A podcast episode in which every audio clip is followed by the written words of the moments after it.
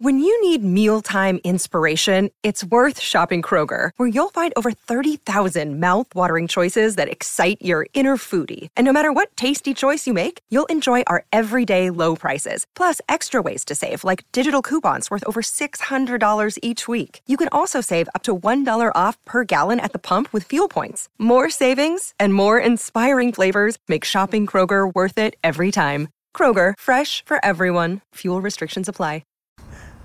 Hey everybody, welcome back to the Woody Hayes Athletic Center. This is the practice report. It's brought to you by Byers Auto. Ohio State heading into a huge scrimmage on Saturday. None of us will get to watch it, but we'll try and bring you the best coverage of it we can. As always, that's Spencer Holbrook, Tim May, Jeremy Birmingham. I am Austin Ward. The tight ends took their turn in offensive coordinator and tight ends coach Kevin Wilson, updating on the progress through camp about a week and a half in ahead of that big scrimmage. Should we start there, Birm, with those tight ends? I mean, we know what Jeremy Ruckert's going to provide. I think there was a time maybe heading into camp where there was uncertainty about whether Cade Stover would emerge as that number two guy, how far along a healthy G. Scott could be as he makes that transition inside, whether Joe Royer was ready. Seems like there's probably a pecking order that's emerged, but what did you pick up on Friday morning? Yeah, it seems clear that Cade Stover is the entrenched number two guy. I mean, what that means exactly, I think, is still what's up in the air, because Cade Stover, Joe Royer, G. Scott, they all do something very different, and so I think a lot of it's just going to depend on the specific package that Ohio State is using for a specific play. But what you've seen now with Cade Stover having at least a good year under his belt to learn it is a kid that is feeling more comfortable, and Jeremy Ruckert said it over and over again today that he's playing more free. He's not thinking as much. He's just going out there doing what he likes to do. And a lot of times for Cade Stover, that just means hitting people. And I think that's why people are going to love him there, because at some point you're going to see Cade Stover just absolutely flatten a linebacker this year, and people will love him for it. It came up again, and I've been talking about this really since before the NFL draft, Spencer, that, or you and I both have, that you take Luke Farrell out of this. He was probably the most underrated player on that roster last year. You knew what you were going to get on an every snap basis. He could block, he could catch when that opportunity arose, and a lot of this move towards the two tight end personnel was because what you had in Farrell, and that allowed some of that freedom then with Ruckert to do stuff detached. But anyway, he could do anything he wanted. I don't know, if Cade Stover is going to be at that NFL draft pick level right now, but that's the kind of role they're trying to replace. I think when it comes to replacing Luke Farrell, it's one of those things where it might take a village at first. I think you might need a couple guys in a set where maybe you usually would have one tight end and Luke Farrell on the field. You might want to put two out there. If you have, if you want a guy who can reliably catch passes, you might go with one guy. If you want a guy who's going to be able to block on the edge, you might go with another guy. So I don't know if there needs to be, because this tight end room is deep, I don't know if there needs to be one guy to replace Luke Farrell, but I know that they have to replace him because he was such an important piece of that offense, like you said. So then you look at what G. Scott brings in the passing game, what Jeremy Ruckert brings in the passing game and the blocking, what Cade Stover brings, what even a guy like Mitch Rossi can bring when it comes to blocking. If you want to get him on the field in some short yardage situations, I think that would be wise. So replacing Luke Farrell doesn't have to be just one guy on this roster. Yeah, I think saying even a guy like Mitch Rossi seemed to become a favored son as last year went along, and I think Kevin Wilson likes him. He likes the effort the guy brings.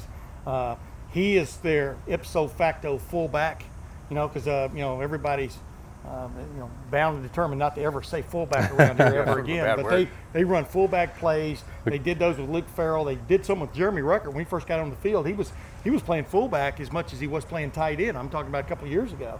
And the Mitch Rossi brings that. But yeah, I referred to this tight end room as their Swiss Army knife, because these guys are not just are they all different. I think they all have strengths in different ways.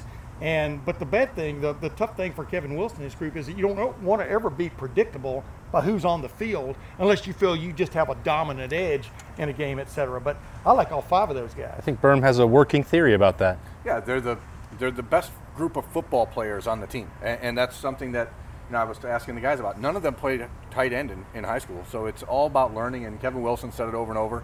It's a developmental position. Even at a place like Ohio State, when you're recruiting 4- and 5-star tight ends, that's still going to take 2 or 3 years for these guys to develop. And, all offseason you could look at the Buckeyes roster and be like, wow, Chris Olave came back. Holy moly, Thayer Munford came back. Is there anyone more important than Jeremy Ruckert, considering what's on the roster behind him at tight end right now? I mean, that is a very under-talked about storyline, because this is a kid who was probably going to be a second or early third-round pick just based on his physical abilities. to have him back changes the offense in a way that I don't think a lot of people are giving enough talk to. But will they take advantage of that? Yeah, I think it's easier to overlook that importance because as opposed to what we talked about on Thursday with the linebackers, you're dealing with 3 or 4 of them and 6 people in that unit that you're trying to roll through, and you know how many are on the field on every snap. Like, Ohio State doesn't have to play 2 tight ends if they don't want to. Yeah. And Jeremy Ruckert can do anything that they could possibly want.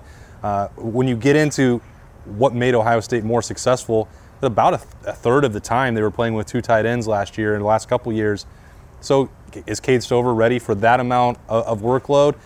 Is G. Scott, you know, he said he's in the honeymoon phase and he loves being at tight end because he gets to eat more and he gets to block more than he does on the perimeter, which sounds like a pretty great situation. He and Cade Stover seem to have a lot in common there when it comes to wanting to put their face mask on somebody. But blocking in line is different than what he was doing against maybe a cornerback on the outside. So I think he's got the frame to do that, and Kevin Wilson thought he could see that in both Cade Stover and G. Scott during their recruitments. And Ohio State, you know, kind of tried to keep him away from those situations. But that's a big deal, and more practice going on inside.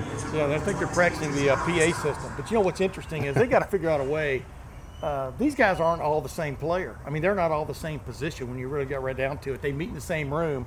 They've got different roles for them. I even asked G. Scott facetiously, you know, do they need to come up with another position name, you know? And he said, you know, basically, I don't know, you know, whatever. And I came up with a great one for him, call him the G-back, you know. But they all bring something different, and that's where football is headed, man. There's no pigeonholing even position names. Fagiously. Yeah. Well, no. Yeah, we're not going to do that. That wasn't funny. We're going to get back. What I said was funny. I don't know if any of them are that funny. The G spot might have been the one to go with. Oh, no. Whoa. I said G back. Changed the entire reading of the show. I said G back, man. Well, we just went R-rated. I'll get us back on track here. I think the tight end. It's a medical thing. Oh. Yeah, you're right. Forgot about that. If you look at this tight end room, what it can do for this offense is make the defense bigger and make the defense have to put another linebacker on the field. If you have 2 tight ends on the field, they can't. Those linebackers can't cover wide receivers. So if you have to respect the 2 tight ends, that makes your defense change, which makes your wide receivers probably a little more open.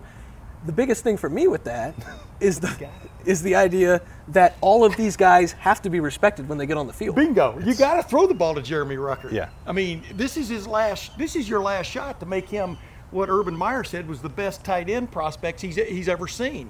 Up until then. I mean, you take advantage of what this guy brings, but you got all these other guys, you know, you got to, I don't want to say keep happy is not the right word. But if you can hit a 40-yard pass to Chris Olave as opposed to a 20-yard pass to Jeremy Ruckert, which one are you going to take? I'm taking the 40-yard pass. But I think these tight ends, like they've always been, I guess I'm taking the contrarian opinion here, is these tight ends are just as effective by just being on the field than they are catching the ball because with Jeremy Ruckert and his ability, you have to cover him. And if you don't, he will be open and he will catch the ball. But you have to cover him, which opens the door for a Jackson Smith-Njigba in the slot, an Emeka Ibuka in the slot, somebody out of the backfield catching the ball like a Trey Sermon last year. These tight ends are such incredible decoys that they don't have to catch the ball to have a crazy impact on this offense, but if they do, it'd be great. That's Spencer's schematic breakdown. It's brought to you by Byers Auto. But are they decoys if they're not being used? And that's something you ask Clemson. So I just said. But they were used against Clemson. Yeah. Because they'd been decoys all along. It's the chicken or the egg here, Brian. I see what you're saying. I mean, Gronk caught 2 touchdown passes in the Super Bowl. I think that with someone like Cade Stover being firmly entrenched kind of as that number 2 guy right now just only lends further credibility to what I said on Tuesday. And to me, when Ohio State's talking about beefing up the right side of that offensive line by putting DeJuan Jones there, I think you're looking at a team that's recognizing that its identity may be a little bit more ground heavy than it has been in the last few years. And you put a guy like Stover out there alongside DeJuan Jones, people just like to hit people and run them over, and maybe the offense isn't going to be as reliant on throwing the ball 40 yards down the field as it has in the last. I think there's a combo there, though. Number one is what you said. Yeah, they may have to lean on the running game a little bit, let these quarterbacks get their feet under them. But number 2, DeJuan Jones, by everybody you talk to, has worked his way to deserve the chance to be on the field. I want to tackle eligible player to DeJuan Jones. That's what I want. That's why I keep asking these guys. I mean, they could line up in all kinds of ways offensively. There aren't many offenses in the country, you know. Washington State, when Mike Leach was there, I mean, you know, Mississippi State now, they can't line up in like all these myriad formations because they don't have the personnel to do it. Ohio State could almost be anything it wants to be, but it wants to line up Well, they also always have a, and knock you on your butt. They also have a one-trick pony coaching their team, so that doesn't help. That's my point. Mississippi State, and then formerly Washington State, right. And Texas Tech before that. Yeah. Just figure it out. How will they line up on Saturday in this key scrimmage? We'll wait and see. A little bit of a health update on Thayer Munford. Don't know specifics about the injury, but I don't expect him to participate on Saturday. Looks like Ohio State will be targeting Monday to get him back. Not, I've been told by multiple people, not a serious situation. We'll see Tyreek Smith and Jerron Cage both walking through the facility today. Garrett Wilson seemed just fine as well. So nothing, I don't think anything really to stress about there. And Thayer Munford doesn't necessarily need these reps right now. So that could be a nice situation for Matt Jones at left guard coming into the coming days so that he can be ready potentially, or Josh Fryer. I think that they're still trending towards this lineup that we talked about all week, but I don't think that'll be on the field on Saturday. I don't know what that means, if anything, because that's not probably a position battle with Thayer Munford. You know he's going to be on the field no matter what. And, hey, what value is there in us seeing a scrimmage anyway? A lot, but is there? Yeah. No, I think obviously the big thing people are going to want to know about Saturday is the quarterback situation. Kyle McCord lost his black stripe on Thursday night. The opportunity is there for him to, you know, drive a further wrench into the plan here, and the Buckeyes want to have that quarterback situation figured out by Monday, and that's going to be an interesting weekend. The little we've gotten to observe, you know, and believe me, we've gotten to observe more than we usually do. It just looks like CJ Stroud has evolved, and I thought he was doing that in the spring. He has evolved into the leader. I mean, I don't know if y'all are watching it like I am, just his own body chemistry, the way people react to him and stuff. And, you know, I would think by Monday, like you're talking about, I think we're going to know who the starting quarterback is. Maybe not. Maybe they prolong it, but because anybody can have a bad scrimmage and throw it, or Kyle McCord can step and really go crazy in the scrimmage. Because, you know, if a guy's better, you got to play him. Right. But it just looks more and more like it's C.J. Stroud's team, and eventually he'll be anointed. I feel like that leadership was showing up in the summer when we were here. A lot of workouts, the recruiting camps for these two guys to watch, and I was, you know, peeking around at some other things. C.J. Stroud leading some of these throwing sessions and working and just being around guys during workouts. You could tell sort of that he had taken the reins and wanted that leadership role and that guys were looking to him. So nothing that I've seen in August has changed that, although as Berman and I have talked about many times, it's hard not to be impressed with what Kyle McCord has done. Yeah. And I don't know that that's enough to change the top of that pecking order, but I think there's a really good chance that Kyle McCord will leave tomorrow, Spencer, as that number two guy. Yeah, and I think one of the things about CJ that kind of stands out to me is, like, in the past couple of years when Justin Fields, like, walks into the facility, walks around, he almost has, like, that presence about him of just, you know, QB1 almost. Yeah. You kind of starting to feel that a little bit with CJ Stroud. He walks around, he kind of just has a different look about him, a different tone to him. Right. I think he's really taken command and taking control and kind of put the ownership on himself to become what he should become as, you know, a five-star prospect and the starting quarterback at Ohio State. With that being said, like you said, Kyle McCord has made this into a much more interesting battle than I would have thought as a true freshman, to be able to come in and learn the offense and then show his skills the way he has. The fact that he's even pushing CJ Stroud, to me, is really, really, you know, a tip of the cap to Kyle McCord. But that had to happen. None of these guys have thrown a pass in a real college football game. You had to bring along that backed up dude. You know, you have to. You know, that parent spare definitely goes for quarterback at Ohio State. Mm-hmm. It's just like going back to what you were just talking about. It's funny when you get little glimpses behind the scenes, like when you tweeted that tweet about Steel Chambers working with the linebackers. Yeah. You know, it's come to fruition. I mean, you don't just step up the first day of preseason camp and go, I'm a linebacker. Now, Zach Boren stepped up the first day of Indiana week back in his senior year, became a linebacker. But that's a totally different. Very few people are Zach Boren. I think we can all agree on that. Yeah. I'm just impressed by the entire mindset of all three of the quarterbacks, honestly. The way that they've all just kind of head down, you know, shut up, do the work. And I think that it's an evolution of the position. What's kind of always been the, you know, a diva position in college football. It's changing here. And you saw that back in the last couple of years with Justin Fields. Obviously, the anointed starter from the minute he got here, but he never took it for granted and always was the hardest worker, always was leading the team, you know, behind the scenes and in front of the scenes. And I think that what you saw with C.J. Stroud last year, getting a chance to work alongside Justin Fields as Justin Fields fought for the season last year, I think you got a chance to see a kid learn what it means to lead and to do it without always having to be a big mouth about it. You just come out and you do your job. And I think that's actually probably why Kyle McCord is such a good you know, pusher for CJ Stroud, because Kyle just is a grinder. That kid's going to work his tail off, and I think everyone in that room is doing the same thing. One quick before you go, How much are things going to change though when the guy with the mullet shows up? Not at all. I mean, no, but I'm just talking about football players are like us in a way. They're curious. You know, they want to see what this guy's all about. I mean, I think that's going to be an interesting how Ryan Day handles that when Quinn Ewers shows up. I think is going to be interesting because you can be a distraction in the middle of a preseason camp. You know, I've said this a few times. And I'm not saying I'm not at all saying he's going to come in and challenge for the starting job. But he is a curiosity without a doubt. And CJ knows him pretty well. They got to meet each other this summer a couple times, and so there is some familiarity there. But I've said this on radio shows and stuff in the past. Quinn Ewers, the chance to come in here and not have anyone talk about him is going to be the best thing for him. It's going to be a 3-month, 4-month learning period for Quinn to not have to be the center of attention. And I think that's probably the best thing for him and for the other guys on this team is that everyone understands when he walks in here, he's quarterback 4. And that's going to be his role, at least for a few months. Not have anyone talk about him, though? I mean, I understand what you're saying, but that... I don't think he's going to be in position where people are going to be able to rave about Quinn Ewers because what can he run?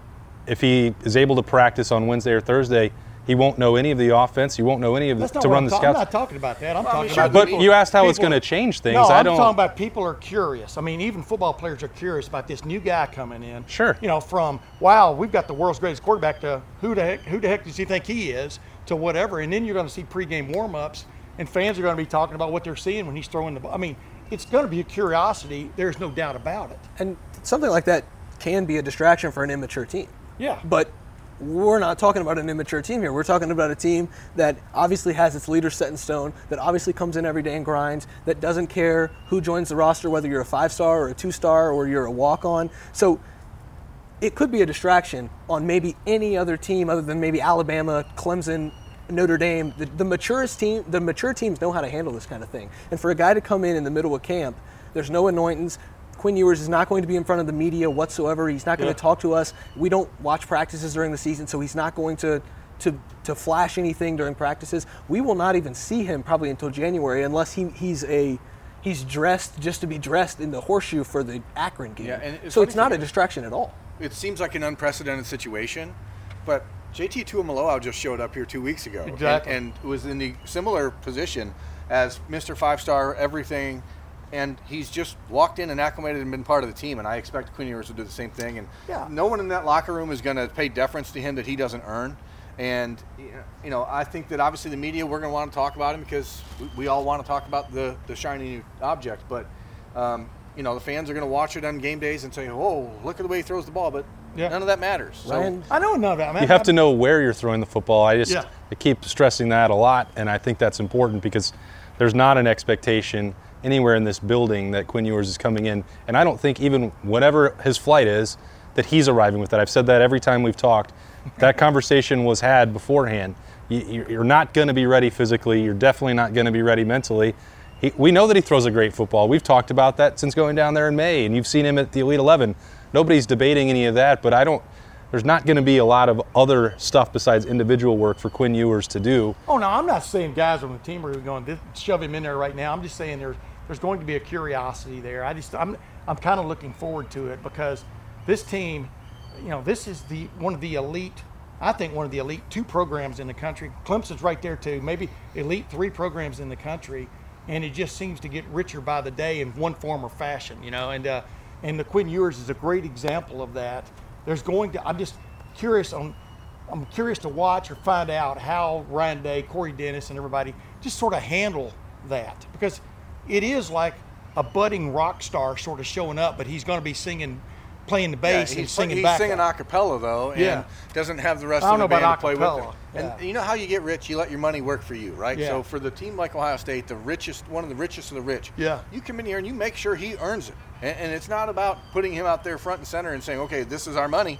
This is our guy. If he doesn't come in here and earn it and pay dividends on himself, then none of it matters. Yeah. Big weekend coming for the Buckeyes. Scrimmage on Saturday. We're potentially looking at a new starting quarterback for the Buckeyes early next week, maybe Monday.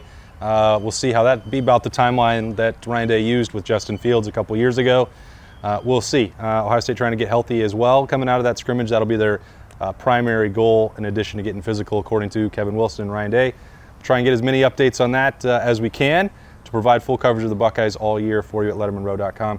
That's Spencer Holbrook, Tim May, Jeremy Birmingham. I'm Austin Ward. We will see you back here at the Woody Hayes Athletic Center on Monday.